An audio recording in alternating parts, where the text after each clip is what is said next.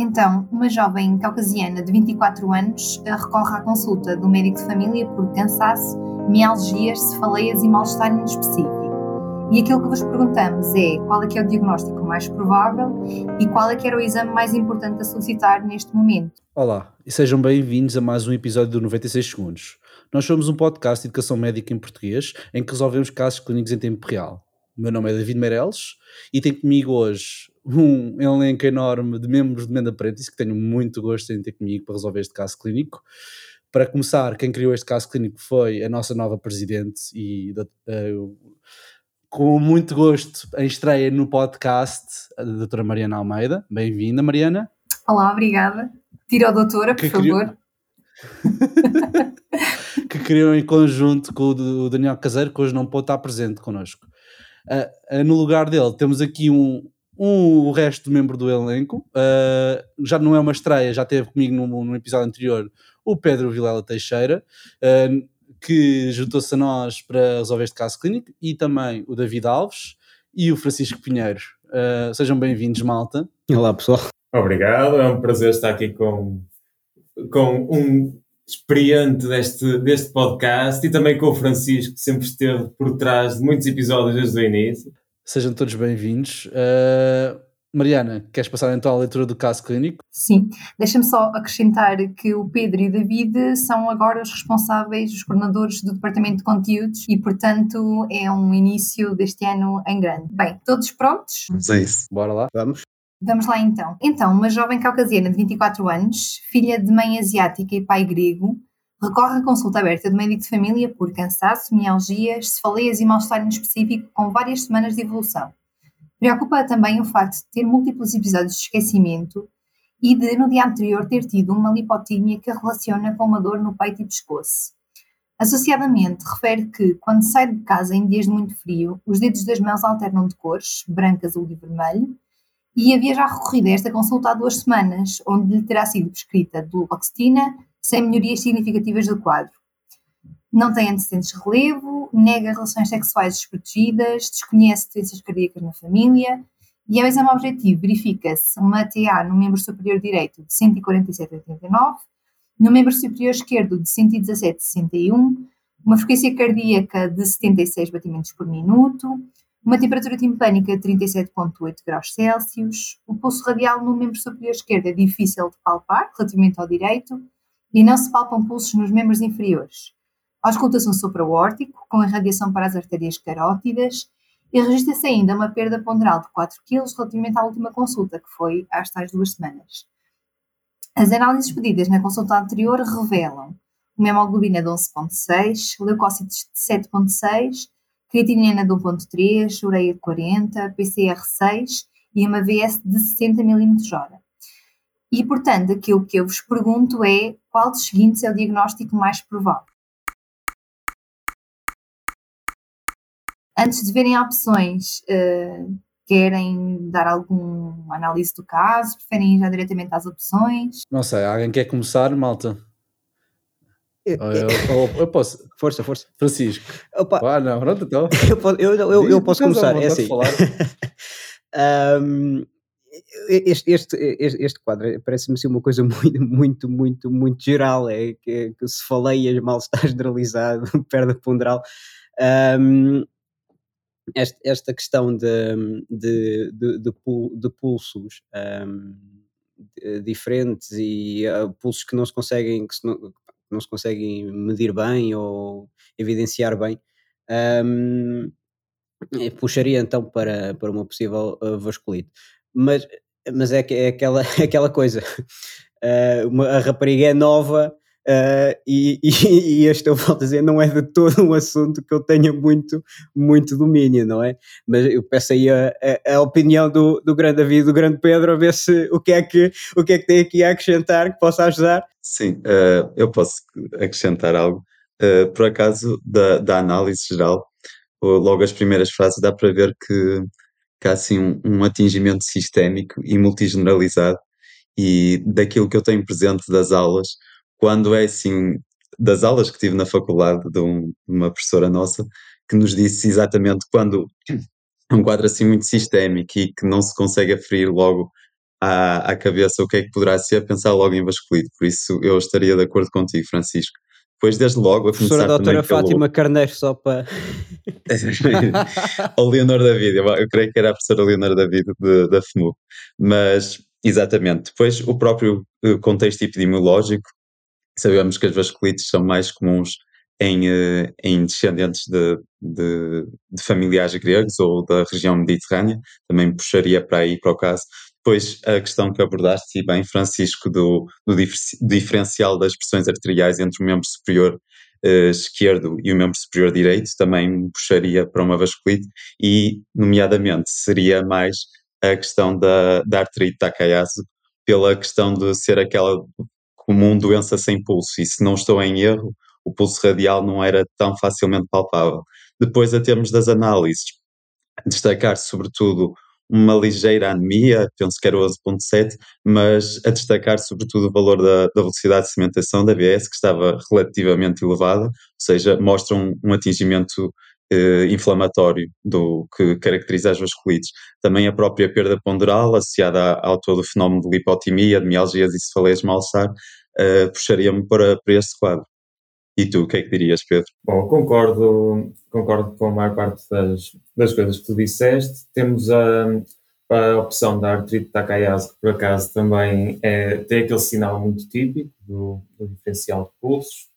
Uh, também podíamos pensar, uh, se calhar, numa, numa, no contexto de uma vasculite, uma poliartrite nodosa associada a uma febre mediterrânica familiar, uma questão que é familiar a quem realizou a, a PNA agora no nosso ano mas uhum. também seria um diferencial bastante interessante a, a, a, colocar aqui. Vamos também ver as opções. Uh, a parte da descendência também é sempre uma pista para, para este tipo de casos, os casos podem ter sempre alguma associação familiar. Tu fizeste uma excelente observação da parte do quadro sistémico, eu não diria melhor e mesmo acho que pouca gente diria melhor. Portanto, acho que vamos ver, vamos ver as opções e temos estes sinais que são temos alguns sinais que são mais, mais dúbios, mais a indicar este quadro, mas depois temos sinais mais específicos, como esta diferença de pulsos, e é nestes que nós temos que nos segurar quando temos uma pergunta de qual será o diagnóstico e o primeiro exame que devemos fazer.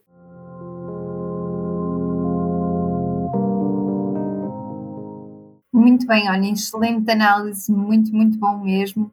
Um, eu trouxe este caso não porque as vasculites sejam extremamente comuns ou, ou muito catastróficas e que a probabilidade de, de, de apanharmos quando tivermos de urgência seja muito elevada, mas sim pelo, por este pensamento que vocês estão a ter, porque eu pensando em mim, eu, se calhar se, se, esta moça me aparecesse na consulta, eu não ia pensar logo em vasculite. E, e lá está, pensaria na, na, na, fibromialgia, como pensou se calhar o, o, colega que a viu, mas lá está, acho que é muito interessante, trouxe o cabo pela questão da, das hipóteses de diagnóstico. Então as opções são a. Fibromialgia. B. Coartação congénita da aorta. C. Artrite Takayasu. D. Cardiomiopatia hipertrófica. E E. Sífilis. E aquilo que eu vos pergunto é se vocês mantêm a, eh, a opção da vasculite ou qual é que selecionariam.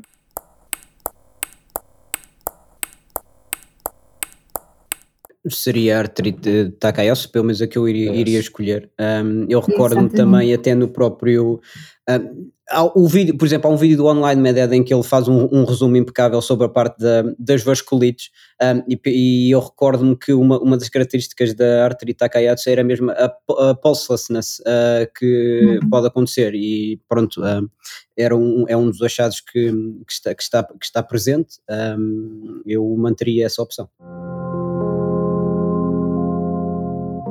Exatamente, é essa mesmo a opção correta lá está, o que é que nos poderia eventualmente fazer pensar nas outras? Um, a questão da, da, fibromialgia era o que eu pensaria, porque lá está uma doente jovem, tem sido saudável, não tem nada que aponte para isso, um, mas o que é certo é que não devemos desvalorizar aquilo que encontramos ao exame físico. Podemos não, não perceber exatamente o que é que aquilo significa, mas lá está, uma simetria de pulsos, a, a, perda de peso, as alterações analíticas, o fenómeno de Raynaud, que embora também possa estar presente na, na, no resto da população uh, saudável, uh, pronto, devemos valorizar tudo isso e enquanto não estamos esclarecidos, ou seja, sendo a fibromialgia um diagnóstico de exclusão, devemos pensar em tudo o resto primeiro e só depois é atribuir a isso.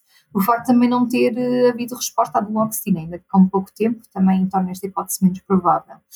Um, eu, quando penso em assimetrias de pulsos e tensionais, eu penso muito na coartação congénita da aorta. Não sei se é, se é o vosso caso. Um... Sim, foi uma coisa que eu pensei, que alterações nos pulsos, ou a ausência do pulso, neste caso radial, e a diferença na, nas tensões arteriais dos dois membros, aponta para uma afecção da aorta. Exato, e é, e é mesmo isso, só que lá está, nós pensamos muito na entidade coartação como como lá está um quadro isolado, mas não nos podemos esquecer que, que as, as vasculites, até uma aortite sifilítica, por isso é que eu coloquei aqui a sífilis, também podem dar o, eh, esse, esses tratamentos da aorta e poderiam, poderia estar aqui a causa. Coloquei o congénita precisamente para fazer essa diferença, é que hum, este quadro parece ser uma coisa de agora que se foi instituindo e, portanto, a coartação congénita não, não iria explicar o síndrome constitucional e as alterações analíticas. Eh, Porquê que acham que está aqui nas opções, por exemplo, a cardiomiopatia hipertrófica? Pelas lipotímias? Por exemplo, é uma coisa que lá está, aquela lipotímia, os esquecimentos, opá, nós, eu pelo menos eh, no serviço de urgência penso logo nos, nas causas cardíacas, nos AITs, eh, temos sempre medo das coisas graves. E, e lá está, e a cardiomiopatia poderia ser, podia ser uma causa para isso. Tem também aquele sopro, um, e é curioso, lá está, o sopro da cardiomiopatia tia hipertrófica, que é um bocadinho diferente daquele sopro da estenose aórtica, um, por ser dinâmico, não é? Uh, e lá está, eu pensei também na doente jovem, quando, quando os jovens não nos aparecem às vezes com esta entidade e não está diagnosticada. Mas lá está, mais uma vez não iria explicar a parte do síndrome constitucional e as alterações analíticas. E a sífilis, lá está, eu acho uma doença muito interessante, porque lá está a grande imitadora, né? acho que iria encaixar muito bem em qualquer caso, e aqui eu acho que se ficaria muito em dúvida entre uma e outra. Mas ela também negou a ausência de, negou os contactos sexuais desprotegidos um, e habitualmente a ortite sifilítica surge passado bastantes anos da exposição e quer dizer, sendo ela jovem, não, não bate muito certo. Um, pronto, tenho mais uma pergunta para vocês, estão prontos? Bora. Sim. Então, qual é que é o exame mais importante a solicitar de seguida? Eu posso responder, dado que já responderam, okay. se importarem já. Pronto, uh, a artrite Takayasu cursa com a afecção do, dos grandes vasos e, e, de médio calibre, nomeadamente a aorta. Portanto, eu acho que estaria indicado, se calhar, um estudo da aorta com uma geografia um, tóraco-abdominal e se calhar se, pélvica e também cervical e, e, e craniana uhum. uh, para um estudo melhorzinho de, do estado dos vasos. Tendo em conta que ela já tem aqui uma limpotímia e múltiplos episódios de esquecimento, é provável que ela já tenha afecção das carótidas ou, do, ou das, da bifurcação de, ou do tronco procrocefálico. Exatamente. Pronto. Muito uh, bem. Isso seria importante esclarecer.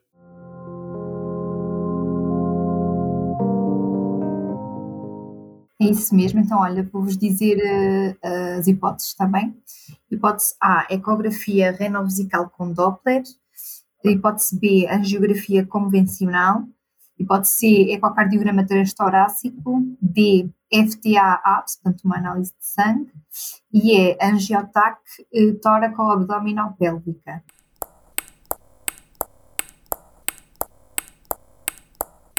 Eu, eu acho que manteria aqui na, na Jatac abdominal pélvica. Apesar de não ter sido um do. Não, não, não, não falar dos vasos do pescoço, acho que seria importante estar a pelo menos à horta. Não sei o que, é que, o que é que vocês pensam, malta. Eu confesso que só fiquei na dúvida, eh, lá está, seria uma daquelas perguntas. As dos meios complementares de diagnóstico acontecia-me sempre isso, pelo menos no estudo para a prova, que pelo facto de ter duas que me, que me colocariam em dúvida aqui, que era o facto de ser a angiografia, que sabemos que é um exame uh, mais invasivo e que penso que, que está mais indicado em uhum. situações em que já se pondera algum procedimento uh, cirúrgico ou até mesmo alguma intervenção vascular, e depois o facto de ter a angiotac, eu, numa primeira linha, e por a pergunta ser dirigida a isso, acho que também votaria como Meireles na, na angiotac tóraco-abdominal pélvica, embora não, não abordasse a tal questão cervical e o estudo da, da parte carotídea também seria importante para avaliar algum possível atingimento. Mas de, das restantes também são opções bastante relevantes, mas não tão associadas à artrite Takayama, associadas a outros diagnósticos diferenciais que até acho que seriam interessantes discutir, mas, portanto, manteria a opção de, de angiotac e não de angiografia no primeiro momento. Muito bem. Algum de vocês não concorda? É, é assim, eu, então... eu, não, eu não posso dizer que, que não concordo por, por alguma justificação médica, mas eu, te, eu, eu tenho uma sensação que, que eu já não sei onde é que, onde é que li, um, que era, que era angiografia, porque, mas eu também ficaria completamente uhum. na dúvida, uh, porque hum, é, é, é, novamente, eu concordo com, com, com, o David disse, também me acontecia bastante, principalmente quando, quando existem esta, estas duas, duas opções uh, que, que, seriam, que seriam válidas. Um, aqui é, é, é, de facto aquela questão de ser, de ser, de ser mais invasivo ou menos invasivo, de, o que é que seria mais, mais, mais correto fazer, fazer neste, neste momento. Uh, mas é, seria, eu iria para a angiografia mesmo por feeling só. Não, não, é uhum. por, não é por nenhuma razão médica nem justificação que eu possa, que eu possa dar. De facto, leste bem. Efetivamente, a angiografia já foi considerada gold standard. Um, lá está, nós cada vez mais fazemos o, o, shift para os exames menos invasivos e que nos deem as mesmas respostas com, com, os menos, com menos risco para o doente, e daí que a, que a, resposta mais correta, mas lá está, isto é sempre muito variável de doente para doente e constante os nossos motivos, seria a angiotac tóraco-abdominopélvico. O que importa é, lá está, a dúvida seria sempre entre essas duas, uh, o que importa é estudar todo o trajeto da horta e dos seus ramos, e lá está, aqui é uma falha que se calhar não tem a parte cervical, e vocês falaram muito bem, porque ela também já tem sintomas que podem estar a fazer suspeitar de, de um território carotídeo, vertebral, um, mas lá está, importa estudar todo, todo o seu trajeto. E o que é certo é que nós às vezes uh, ainda temos um bocado a pedir, uh, um, por exemplo, o ecocardiograma transtorácico, na expectativa de ver ali algum tipo de coartação, e, pode, e isso consegue ver-se, tal como na ecografia renovesical, também podemos ver eventualmente estenoses da artéria renal, mas vai ser sempre, vão ser sempre exames insuficientes porque não nos permitem estudar o, o resto de, do trajeto. O que é que também eh, tem, tem acontecido para preferirmos cada vez mais a angiotac à angiografia? É que a angiografia permite-nos ver as estenoses, e isso é ótimo, permite-nos ver os aneurismas, ótimo. Mas a angiotac ou a angio-RM eh, permite-nos também ver a espessura da parede e, e, ver pequenas alterações que estejam a instituir que ainda não sejam nem estenose, ainda não sejam aneurisma, porque lá está, o que nós queremos com a identificação desta doença é tratar para prevenir precisamente essas complicações. E, e é, lá está, a vantagem da angiotac e da angio-RM.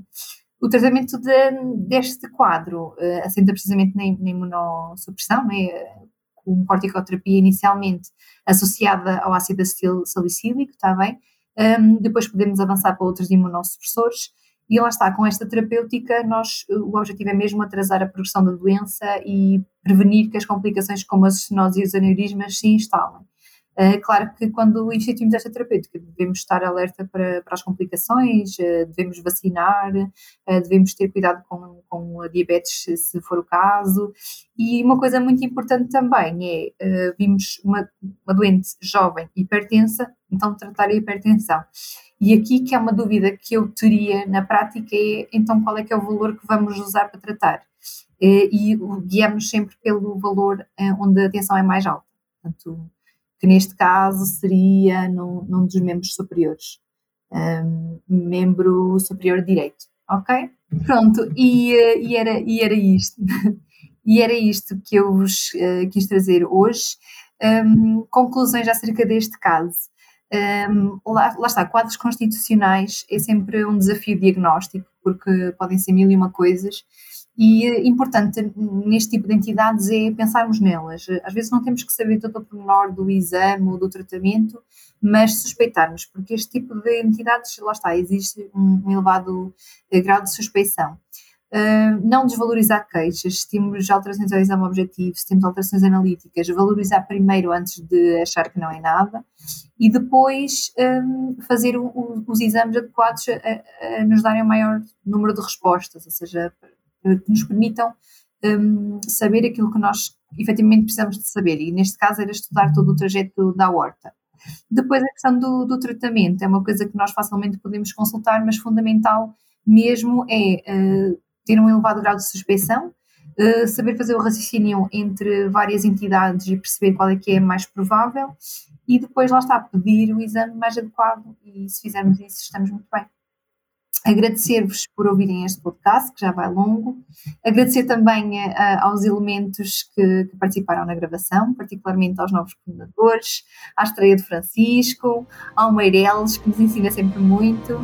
E uh, não se esqueçam de, de seguir o podcast 96 segundos e o áreas complementares, estarem atentos ao site, porque brevemente uh, terão novidades e, se assim entenderem, subscrevam a página, uh, façam doações e, e acompanhem.